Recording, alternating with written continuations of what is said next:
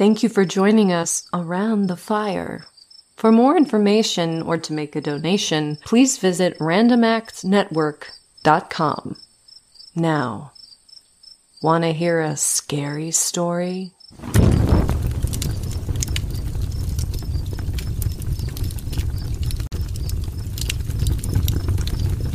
John, a young man of 26, was free from work, ready to skate and ski in the Alps and celebrate the new year. He occupied the top floor in one of those old, gaunt houses in which the rooms are large and lofty. The floor below his own was vacant and unfurnished, and below that were other lodgers whom he did not know. It was cheerless, and he looked forward heartily to a change. He was catching the morning boat and planned to pack before getting a good night's sleep. As he filled his suitcase with clothes, the snaps broke off and fell to the floor. He had known it was deteriorating, but had expected it to last through one more trip. Now he realized he had made a terrible mistake. It was getting late, and he'd have to rush to make it to the store before it closed for the evening. Only a few blocks away from home was a second-hand shop. John entered, taking in the warmth, and was greeted by the assistant. I'm looking for a suitcase, the largest one you have. The clerk took him to the back corner, where there was one large suitcase on display well outside of John's price range. Is there any room to haggle? The clerk laughed. We close in five minutes. John panicked and looked around the shop, finding nothing in his price range that would do.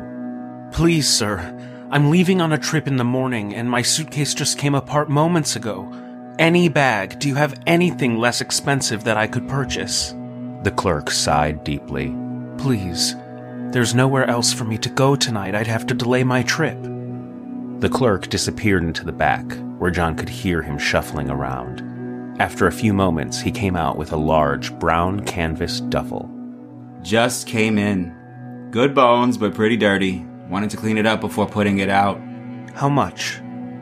It was less than half the cost of the suitcase, and the clerk gave an additional discount for the dirt and grime. As John left the store, the clerk turned off the lights behind him. Now go and enjoy your holiday. John was thrilled. In just 30 hours, he'd be nearing the brilliant sunshine of the high Alps in winter. The night was cheerless. It was miserable, and few people were about. A cold, sleety rain was driving down the streets before the ice cold wind followed, howling dismally among the big, gloomy houses. And when he reached his home, he could still hear the whistling wind beyond his windows. He passed his landlady, shielding a candle from the drafts with her thin hand. I'll be going abroad in the morning for ten days, Mrs. Monks, if you don't mind collecting my letters. She winked at him. Well, I hope you have a happy new year, sir, and better weather than this. I hope so too. He shivered as he ascended the stairs. The sleet volleyed against the window panes. He put his kettle on to make a cup of hot coffee and then set about packing. He liked the packing, as it brought the snowy mountains so vividly before him. For the first time, he took a long look at his recent purchase. The bag was not elaborate in nature. A stout canvas kit bag, sack shaped, with holes around the neck for a brass bar and padlock. Empty, it was shapeless and not much to look at.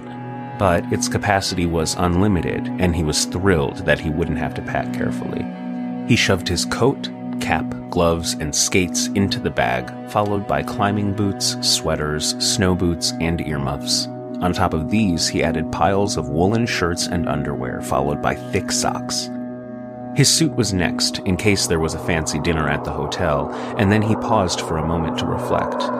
It was after 10 o'clock, and a furious gust of wind rattled the windows as though to hurry him. He thought of the poor people he'd leave behind to spend their new year in such a climate, while he was skimming over snowy slopes in bright sunshine, dancing with rosy cheeked girls. That reminded him he must pack his dancing shoes and evening socks. He crossed the room to the cupboard when he heard soft footsteps on the stairs. He paused for a moment, listening. It was Mrs. Monks, he thought, but then the steps ceased suddenly and he heard no more. They must have been two flights down, he thought, and they belonged to a late lodger. John went back to his bedroom and packed his pumps and dress shirts into the bag. By now, the duffel was two thirds full and stood upright on its own like a sack of flour. The clerk had mentioned it was dirty, but only now did John see how old and ratty it truly was, faded and worn, obviously subjected to rather rough treatment. As he continued packing, John occasionally thought again about the footsteps down below. From time to time, he was almost certain he heard the soft tread of someone paddling over the floorboards, and they seemed to be getting nearer. For the first time in his life, John felt true creepiness. He had left the room for something, and as he returned, he noticed the top of the bag had lopped over with the extraordinary resemblance of a human face. The canvas fell into a fold like a nose and forehead, and the brass rings for the padlock filled the position of the eyes. A shadow or possible stain he couldn't tell exactly looked like tangled hair. I shall be glad of a change of scenery, he thought to himself.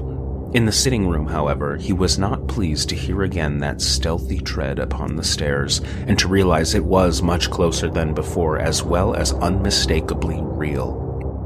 This time, he got up and went to see who it could be at so late an hour, but the sound ceased and there was no one on the stairs. He went to the floor below, not without trepidation, and turned on the electric light to make sure that no one was hiding in the vacant rooms.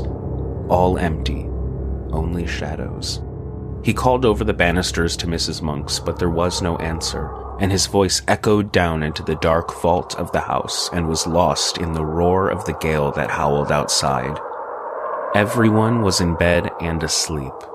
Everyone except himself and the owner of these mysterious footsteps. My absurd imagination, I suppose, he thought. It must have been the wind after all although it seemed so very real and close. He went back to his packing. It was getting on towards midnight. He drank his coffee up and lit another pipe, the last before turning in. With something of a start, John suddenly realized that he felt nervous, oddly nervous. It was a singular and curious malaise that had come over him, and he hardly knew what to make of it. He felt as though he were doing something he knew to be wrong, Yet, though he searched vigorously and honestly in his mind, he could nowhere lay his finger upon the secret of this growing uneasiness, and it perplexed him. More, it distressed and frightened him. Pure nerves, I suppose, he said aloud with a forced laugh. Mountain air will cure all that, he added, still speaking to himself. And that reminds me, my snow glasses. As he passed quickly towards the sitting room to fetch them from the cupboard, he saw out of the corner of his eye the indistinct outline of a figure standing on the stairs. It was someone a few steps down from the top. They were in a stooping position, with one hand on the banisters and the face peering up towards the landing. John had found the source of the footsteps. Who in the world could it be, and what did he want? John caught his breath sharply and stood still. Then, after a few seconds' hesitation, he found his courage and turned to investigate. The stairs were empty. He felt a series of cold shivers run over him, and something about the muscles of his legs gave a little and grew weak. For the space of several minutes, he peered steadily into the shadows that congregated at the top of the staircase. Then he walked fast, almost ran into the light of the front room. As he passed inside the doorway, he heard someone come up the stairs behind him and go into his bedroom. It was a heavy footstep, but stealthy, the tread of somebody who did not wish to be seen. That was someone on the stairs, then, he muttered, his flesh crawling all over. And whoever it was has now gone into my bedroom. His delicate, pale face turned absolutely white, and for some minutes he hardly knew what to think or do. Finally, he went into the other room where a few seconds before the steps had disappeared. Mrs. Monks? The words fell dead against the curtains in a room that held no other figure than his own. Who's there? he called. what do you want here? The curtains swayed very slightly, and as he saw it, his heart felt as if it almost missed a beat. He dashed forward and drew them aside with a rush. A window, streaming with rain, was all that met his gaze. He continued his search, but in vain. The cupboards held nothing but clothes, and there was no one under the bed. He stepped backwards into the middle of the room, and as he did so, he nearly tripped over the large duffel bag. A few moments before, it had surely been on his right, between the bed and the bathroom, and he did not remember moving it. What in the world was the matter with everything? A terrific gust of wind tore at the windows, dashing the sleet against the glass. He came to his senses. There's no one here, that's quite clear. Yet even as he said it, he knew perfectly well that he did not believe the words himself. He felt like someone was hiding close, watching him. He went back into the front room, poking the fire into a blaze, and sat down to think. Outwardly, John remained calm, pretending to the very last that everything he witnessed had a natural explanation or was merely delusions of his tired nerves. But inwardly, in his very heart, he knew all along that someone had come up the stairs and gone into the bedroom. He began humming, a bit too loud to be natural, and crossed into his room when he felt every hair on his head stand up. The bag was right in front of him, several feet closer than before, and over the crumpled top he saw a head and face slowly shrinking down and out of sight. He was certain he heard breathing. Who's there? He had found his voice, though it was just a whisper. He stepped forward so that he could see all round and over the bag. Of course, there was nothing there. Nothing but the faded carpet and the bulging canvas sides. He put out his hands and threw open the mouth of the sack where it had fallen over, only being three parts full. And then he saw for the first time that round the inside, some six inches from the top, there ran a broad smear of dull crimson. It was an old and faded blood stain. He uttered a scream and drew back his hands as if they had been burnt. At the same moment, the bag unmistakably lurched towards the door. John collapsed back, searching for the support of something solid, and the door, being further behind him than he realized, received his weight just in time to prevent his falling, and shut with a resounding bang. His left arm hit the light switch, and the room went dark.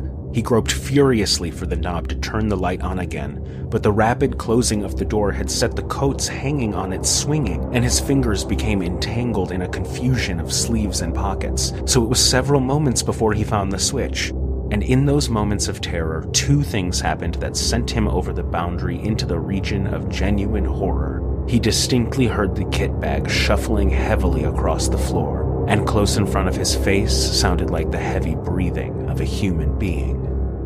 In his efforts to find the button on the wall, he nearly scraped the nails from his fingers, and then he realized he dreaded the return of the light. It might be better for him to stay in the merciful screen of darkness. But he yielded to the original desire, and the room was flooded again with light. But the second instinct had been right. It would have been better to stay in the shelter of darkness. For there, right before him, Bending over the half packed bag stood a tall, bulging figure, greasy and pale in the merciless glow of the electric light. John felt a disturbing familiarity. Not three feet from him, the monster of a man stood, tangled black hair sprawling from his scalp. John attempted to grope the door handle, but the man lifted his devil's face and looked straight at him. My bag, John finally clawed the door open and fell into a heap on the landing, knocking his head against the floorboards and going unconscious. It was still dark when he opened his eyes, and he realized he was lying stiff and bruised on the cold boards. The memory of what he had seen rushed back into his mind, and he nearly fainted again. Could it all have been a dream? He crawled to the front room as the wintry dawn began to peep at the windows, and covered himself with an overcoat in the armchair and fell asleep for several hours. What?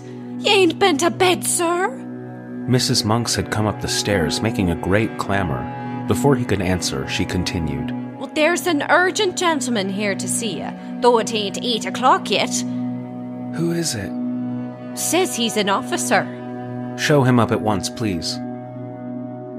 John's head was whirling, and his mind was still full of dreadful visions. The officer apologized for the early visit and explained that a terrible mistake had been made. We don't know how, but the bag disappeared from the courthouse and ended up at the shop that you went to last night. We've been tracking it down, and the shop owner sent us to you. John didn't understand. Why would the bag have been in the courthouse? This bag was evidence in the Turk case. The Turk case? John went cold. In a flash, he realized what it all meant. The monster he had seen had been David Turk, who recently got off for murder due to insanity. The dirty and much used bag, the smear of crimson within the top, the dreadful stretched condition of the bulging sides. He remembered how Turk stuffed the victim's body into a canvas bag for burial. The ghastly, dismembered fragments forced into this very bag, and the bag produced itself as evidence. The shop owner was awful upset about it, sir, and told me to come over first thing this morning with this, as you'll be leaving soon. The officer pointed to the large suitcase John originally had his eye on, but he couldn't find his voice. Finally, he said, If you can unpack the bag for me, just empty the things onto the floor. He gestured to the bedroom, and the officer went inside for several minutes. John could hear the shifting and rattle of items being unpacked. Thank you, sir. He had returned with the large bag folded over his arm. Is there anything else I can do? No, thank you. I'm happy to help in any way. I wanted to see him get put away for a long time. The officer looked back with pained eyes. I guess it was just a nightmare, like some part of myself knew it was his bag. I thought I saw him last night. The officer chuckled, though it felt forced. He hesitated for a moment. You couldn't have seen him last night. Turk poisoned himself right after release. John's blood ran cold. Poisoned? What time did he do it? About 10 o'clock. John's eyes landed on the old canvas bag. Most disturbing is, he left a note. Said he wanted the same treatment as the woman he killed. He wanted to be buried in this same bag.